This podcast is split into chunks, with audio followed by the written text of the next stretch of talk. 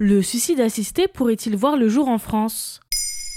Merci d'avoir posé la question. Le 13 septembre 2022, le Comité consultatif national d'éthique rendait un avis concernant l'état de la fin de vie en France. Il estime que l'accompagnement des patients atteints de maladies incurables et souhaitant mourir n'est pas suffisant. Une convention citoyenne devrait s'emparer de la question et à terme, un nouveau texte de loi pourrait voir le jour. Mais en France, on peut déjà demander l'aide à mourir, non? Ce n'est pas aussi simple que cela. Aujourd'hui, la seule possibilité pour les malades en fin de vie qui souhaitent mourir, c'est de recourir à la loi Claes-Leonetti. Celle-ci a instauré en 2016 ce qu'on appelle la sédation profonde et continue. Il s'agit d'une injection d'une dose importante d'anesthésiant qui provoque l'endormissement du patient malade et ce jusqu'au dernier souffle.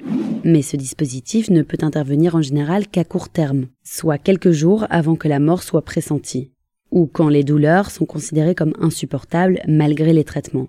Car la loi de 2016 entend également empêcher l'acharnement thérapeutique. Cela dit, elle interdit l'euthanasie et le suicide assisté. Et comment pourrait-on faire autrement? Aujourd'hui, il existe chez plusieurs de nos voisins, l'Espagne, la Belgique ou encore la Suisse, une aide active à mourir, qui intervient bien plus en amont. On parle par exemple de l'euthanasie ou du suicide assisté. Ce dernier intrigue de plus en plus de patients français, car la loi ne se limite pas aux patients suisses, elle s'étend également aux étrangers. Ainsi, en Suisse, après être passé par une association pour l'aide à mourir, les patients s'administrent eux-mêmes une dose létale par perfusion, solution buvable ou injection sous contrôle médical. C'est d'ailleurs ce que vient de faire Jean-Luc Godard à l'âge de 91 ans. Et comment savoir s'il y a des risques d'abus?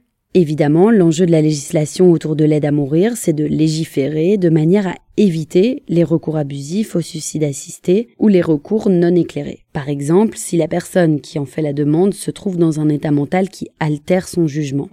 En Suisse, il faut faire la preuve de son discernement. Il faut aussi s'assurer que l'aidant du patient n'ait aucun motif personnel égoïste à convaincre le proche de vouloir mourir. Cela dit, si le nombre de suicides assistés s'accroît d'année en année, on parle tout de même d'un épiphénomène, car on compte environ un million de procédures par an, selon la dernière étude de l'Office fédéral de la statistique suisse. Parmi les candidats, 40% ont plus de 65 ans et sont atteints de cancer. 35% de dépression et de douleurs chroniques, le reste souffre de maladies neurologiques ou cardiovasculaires. Ce qui restreint aussi le nombre d'élus, c'est qu'il faut pouvoir voyager et effectuer le geste fatal soi-même. Cela exclut de fait toutes les personnes alitées ou inconscientes. Et puis l'opération n'est pas accessible à tous, car elle coûte environ 9000 euros. Voilà ce qu'est le suicide assisté. Maintenant vous savez Un épisode écrit et réalisé par Johanna Cincinnatis. Ce podcast est disponible sur toutes les plateformes audio.